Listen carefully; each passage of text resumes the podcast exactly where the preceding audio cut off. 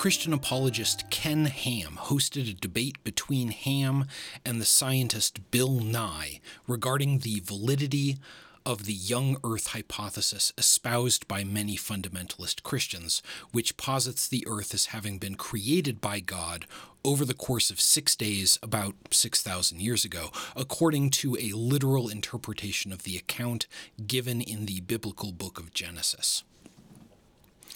Ham defended the hypothesis, while Nye defended the scientific consensus claim that the Earth was created through natural processes about 4.5 billion years ago. I side unreservedly with Bill Nye on this matter, but found the proceedings ridiculous overall. Ken Ham's position is egregiously wrong and willfully ignorant to the point of not being worthy of debate. It's certainly concerning that a large number of Americans agree with him, but the fact that they hold that position in the first place means that they're not likely to be swayed by rational argumentation on the matter. Thus, however clear it may be to me that Nye won the debate and thoroughly trounced Ham's position, I think that the actual effect of the debate was to give that position a highly visible platform. Hail and welcome to A Satanist Reads the Bible. If you're joining us for the first time today, this is a podcast about the philosophy of religion from a satanic perspective, and this is the second in a series of essays about science and the philosophy of religion. Hoping you enjoy what I've got for you today, and if you do, you have not only me to thank, but also my patrons who support this program on the platform Patreon with small monthly donations. Patrons have access to the show's Discord server, and I hope you'll join in on the discussion there. On to today's essay Science and Religion. The Nye Ham debate is emblematic of the broader relationship between science and religion. These two fields of discourse are generally perceived as being both fully disjunct and largely in conflict with one another. Certainly, science and religion do come into conflict. The young Earth creationist claim and the scientific consensus claim about the age of the Earth cannot both be correct, but the relationship between the two fields of discourse is generally more complex than that, and while conflicts do arise, I don't see them as being necessary or intrinsic to either science or religion.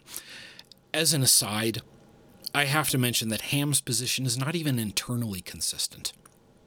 The topography of the Earth, as described in Genesis, is that of a flat disk internal to a body of water and separated from it by a large dome. It doesn't seem that Ham accepts this topology, which means that he does not, as he claims, accept the Bible as literally true. Were Ham to be intellectually consistent, he would have to be a flat earther.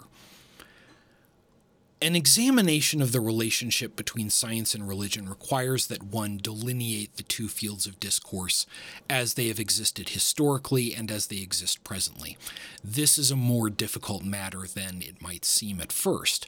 While we have intuitive understandings of both that generally serve well enough for everyday purposes, historically, much of what we would presently describe as science was not thought of as such. The emergence of the term science to describe methodological inquiry into the natural world did not occur until the 18th century. Likewise, the construal of religion as we understand it today emerged over the course of modernity. Neither is a natural ontological category both are socially and historically constructed, and this is true as well of the category of philosophy, which has also been historically intertwined with both science and religion. We have been scientists, philosophers, and theologians for as long as we've been humans, if not longer, depending on how you define human with regards to the speciation of hominids. And it's only very recently, in relative terms, that we've come to differentiate between them. For most of our history, these three fields of discourse could be grouped under the general heading of inquiry. And inquiry into the migratory patterns of herd animals, into the meaning and value of life, into the causes of natural phenomena, and into the nature of our existence were not seen as separate modes of inquiry requiring differing methods. Aristotle applied his methods as much to theology as he did to the natural world, and some 2,000 years later, the scientists Giordano Bruno and Isaac Newton, scientists in terms of our understanding of them today, focused a great deal more on theology than they did on the endeavors that we would presently consider properly scientific. Newton was an unorthodox but deeply devout Christian who did not partition his magical, religious, and theological thinking. According to the article on Newton in the Macmillan Reference Encyclopedia of Science and Religion, quoting, Isaac Newton, the natural philosopher, in other words, the scientist, cannot be understood apart from his religion. Newton had even gone so far as to confess to a friend that he saw his Principia, the Philosophiae Naturalis Principia Mathematica, the first great textbook of physics, and one of the most important books in human history, as being primarily of theological significance. Newton adhered to a theological doctrine that had arisen in the Middle Ages called the Two Books. According to the two books doctrine, there is not just one sacred text in Christendom, that being the Bible, but rather two, with the other being the book of nature, the natural observable world.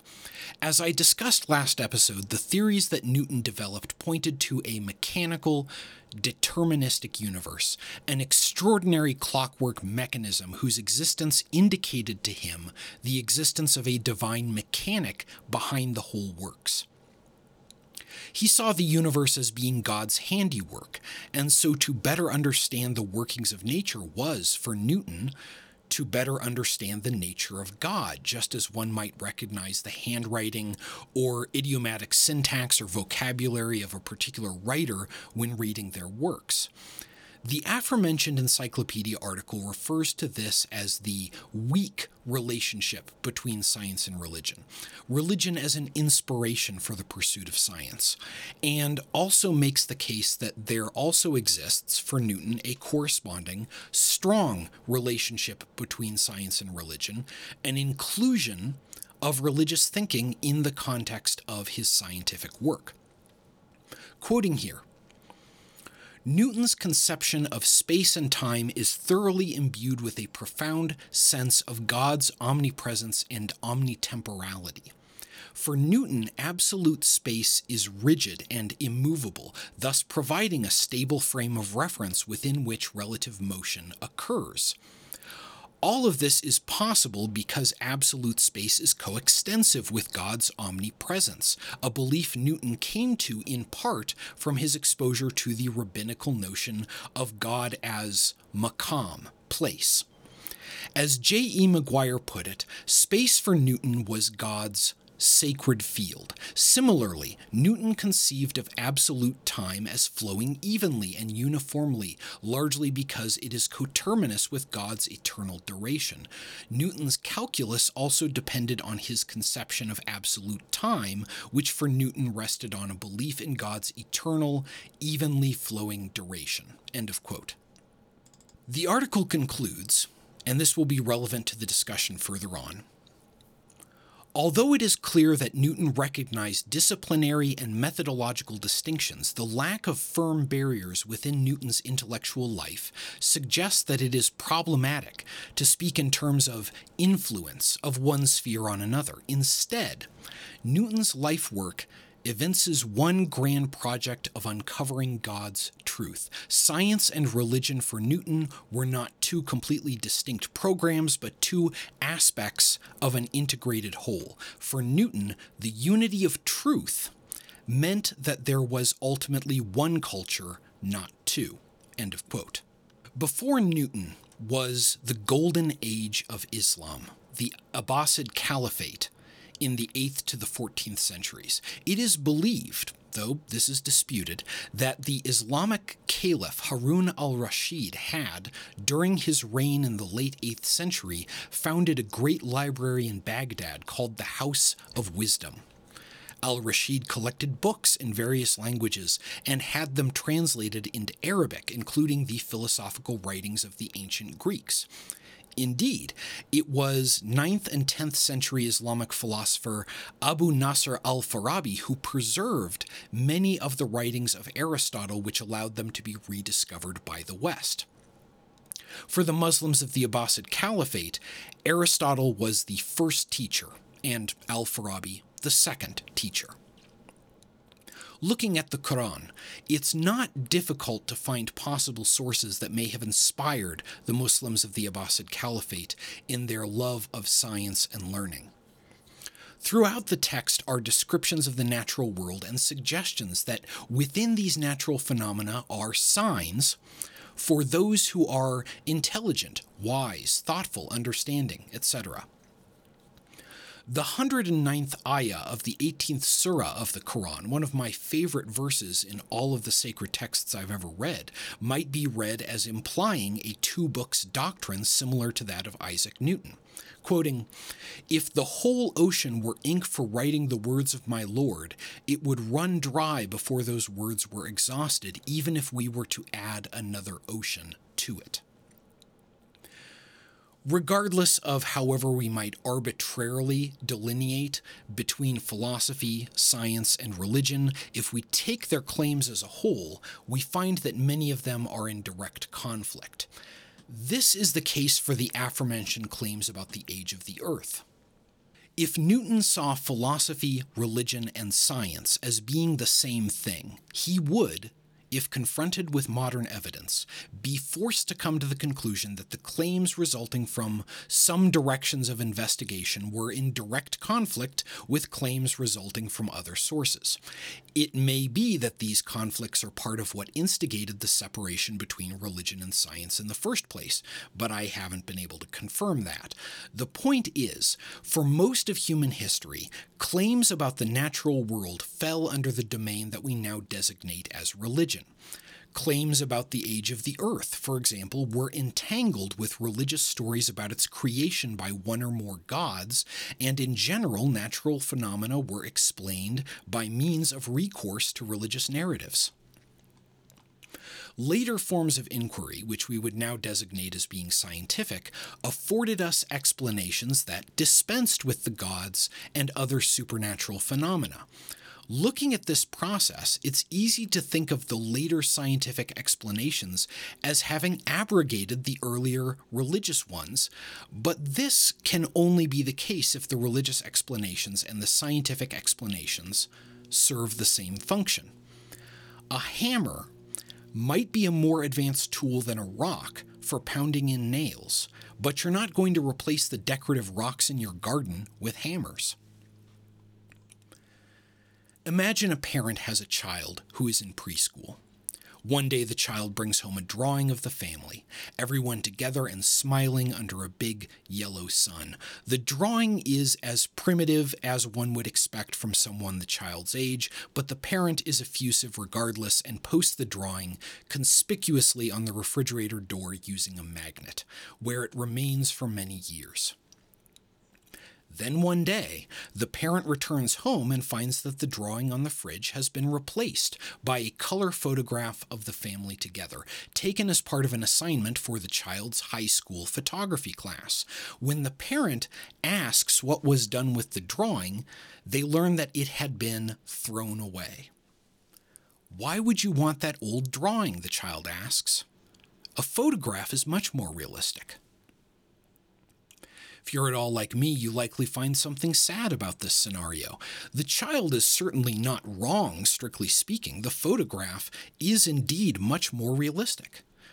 Should a family member ever go missing, the photo could be used to help with identification, whereas the drawing would be entirely useless in that regard. And beyond that, it may just be an excellent family photo, suitable for putting on the mantle or mailing to relatives. There may not be anything wrong with the photo in any respect, and yet we know that it cannot replace the drawing.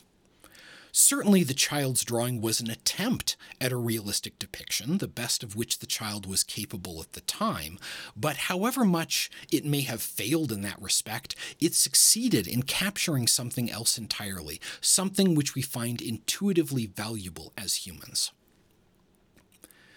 This analogy risks portraying religion as something naive and childish, but consider a hypothetical visit to a museum of art. You'll find numerous paintings by adult painters from all eras, some of them highly impressionistic or abstract and not at all realistic, and yet the notion of replacing all the paintings with photos because of the added realism is completely absurd. The contemporary status of the relationship between religion and science is the focus of the useful and interesting book Science and Religion From Conflict to Conversation by theologian John F. Haught. In his book, Haught presents a fourfold framework of the science religion dynamic that places potential understandings of the relationship between the two into four categories conflict, contrast, contact, and confirmation. The conflict model sees religion and science as fundamentally irreconcilable. One who adheres to this model believes that one of these is the correct and proper worldview and that the other is fundamentally erroneous. This is the understanding of hardline atheists who see religion as collections of antiquated beliefs that have been abrogated by scientific discoveries and of fundamentalist Christians who believe in a literal interpretation of the Bible and believe that the claims of science are lies promulgated by Satan to deceive the unwary.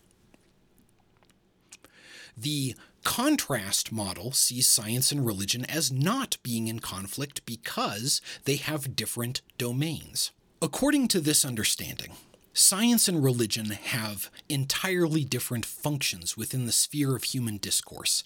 Any apparent conflicts between the two are the result of misunderstandings, attempts to direct religion towards matters of science or science toward matters of religion.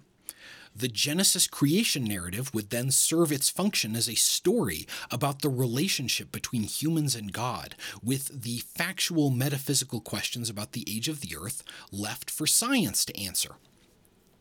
Accordingly, science can also tell us about the structure of the human genome, with questions regarding what we should do with that information left to religion.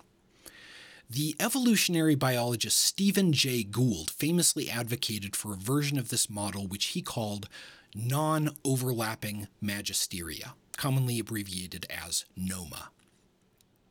The magisterium is, officially, the authority claimed by the Roman Catholic Church to be able to interpret Scripture.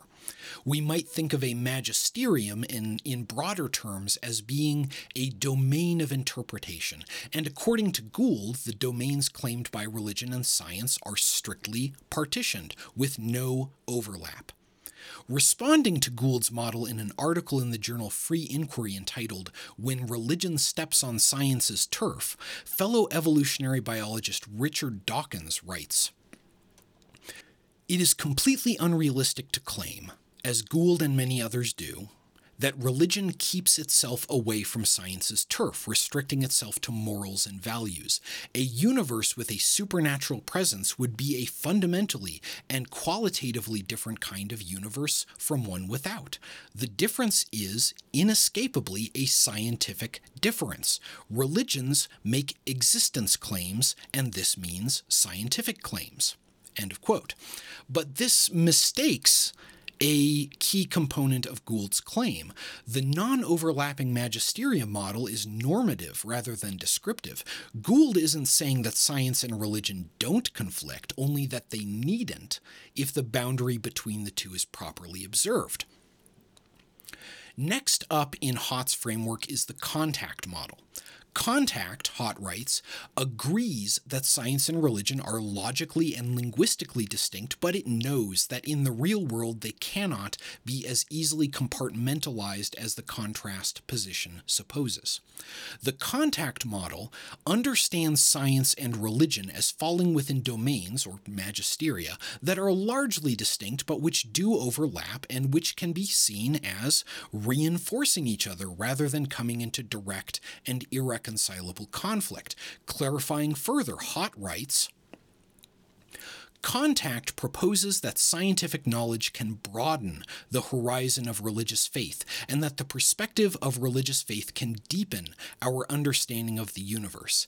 It does not strive to prove God's existence from science, but is content simply to interpret scientific discoveries within the framework of religious meaning. It does not seek to shore up religious doctrines by appealing to scientific concepts that may on the surface seem to point directly to a divine designer. End of quote.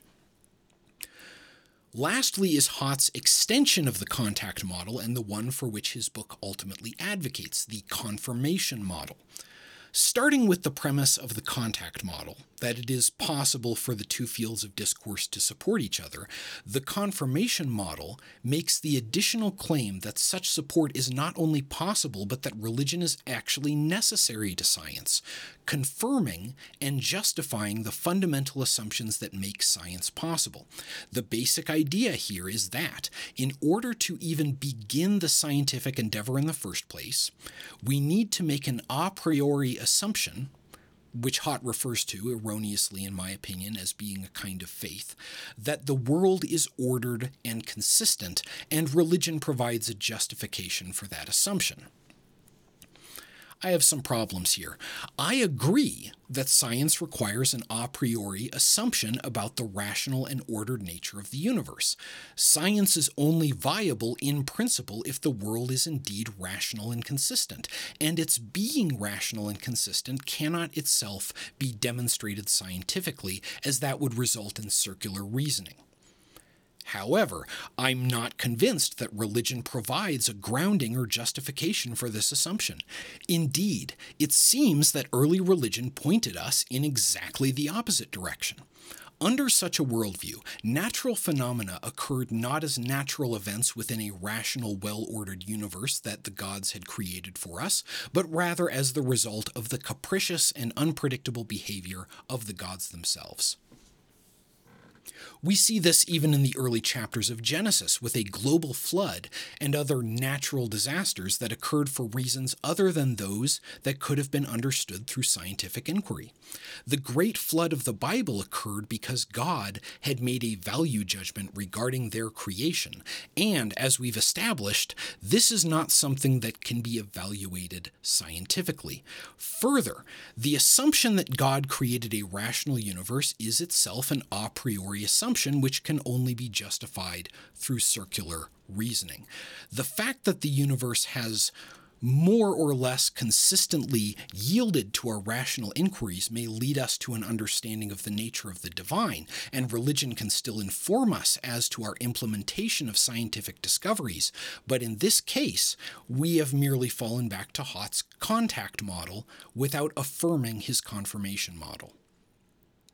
Despite my disagreement, science and religion remains quite useful. This fourfold framework that I've described is outlined in the book's first chapters. The remaining chapters are focused on specific issues. Does science rule out a personal God? Was the universe created? And others, with Haught presenting an argument on each issue from each of the four viewpoints he's established. This approach has the added benefit of making the book an excellent study in argumentation, as Haught is able to argue clearly and effectively for positions he disagrees with without turning those arguments into straw men or parodies. Let's proceed through an examination of Haught's framework in practice as he applies it to the question of whether or not the universe has a purpose. Arguing for the conflict model, Haught rightly points out that science has largely detached itself from the question of causes in the millennia following Aristotle, and indeed it seems that the less science has concerned itself with causes, the more progress it's made. Thus, science is not teleological, not concerned with causes and purposes, and indeed nothing along the lines of any sort of teleological mechanism, some law of nature driving the universe toward a particular purpose, has ever been observed. This leads Haught's argument to advocate for what he calls cosmic pessimism, an assertion that the universe is fundamentally purposeless, which has the additional effect of falsifying religion wholesale. Haught doesn't argue for the religious side of the conflict model, but I would expect that the conflict oriented religious adherent would see the universe as having a very clear and pervasive purpose and see science as being falsified as a result of being unable to see this. Haught's argument for the contrast model is that it's not at all surprising that science has been unable to uncover a purpose for the universe, as that's simply not something that science is capable of doing. An understanding of such things as the purpose of reality and the meaning of life falls within the purview of religion, and this is indicative of science and religion's respective non overlapping magisteria. Under the contact model, Haught argues that science poses questions of purpose that must in turn be addressed by religion, and that religion is strengthened by answering these questions. Religion's job is to answer teleological questions, but they must be answered in the context of what science has told us about the universe. For example, whatever teleology the universe possesses must not be anthropocentric, focused specifically on us, because it's clear that the universe is not an anthropocentric place. And Haught notes as well that science does not definitively present us with a purposeless universe. The process of entropy gives the universe direction and process, which can be described, as religion does, through narrative and which allows for such things as complexity and information. Haught's argument for the confirmation model is actually quite interesting, as he argues, and this can likely be taken as the argument he would personally endorse, that science is indeed mute on the questions of teleology, but that religion is as well. For Haught, questions of purpose lie outside the scope of both science and religion. Science, for reasons already described in the prior arguments, and religion, because to know the purpose of the universe would be to know the mind of God. The inability of religion to speak to teleology thus confirms the inability of science to do the same. My own opinion on this matter falls somewhere between contact and confirmation. Science does indeed present us with an evidently purposeless universe, and it's up to us to find meaning and purpose within it through whatever means, including religion. But actual knowledge of the purpose of the universe or of human life is something that simply falls outside the human ken entirely. Haught's framework is, in my opinion, an accurate assessment of the possibilities for the perception of the relationship between religion and science. I, ultimately, endorse the contact model. Religion is not necessary for science and does not in any way confirm its fundamental assumptions, but religion and science are intrinsically interrelated with irrevocably overlapping magisteria, and, when the domains of each are properly observed, support and reinforce each other. I read Haught as seeing the conflict model as a threat to both science and religion, and I'm in agreement. Such a worldview forces one to choose between the two, which is problematic in either case. Religion without science risks detachment from the real world, as we see with fundamentalist Christianity and its views on such things as evolution and the age of the earth. And science without religion or at least some tradition of meaning and values, risks its implementation for abhorrent purposes, such as nuclear weapons and the Tuskegee syphilis experiment. All of this leads us to some final questions regarding science and religion, both general and particular to my audience. What does this mean for our daily lives? What should we believe about the world? What should we believe about science and religion and the relationship between the two? How should the Satanist pursue and hold knowledge, whether scientific or religious or otherwise? These questions and others will be the focus of the next essay. And I hope you'll join me then. The episode will be published on February 26th, and then I'll be returning in March with a series on religion and artificial intelligence a series that I'm really excited about because it arose directly from discussions with my patrons on the Discord channel.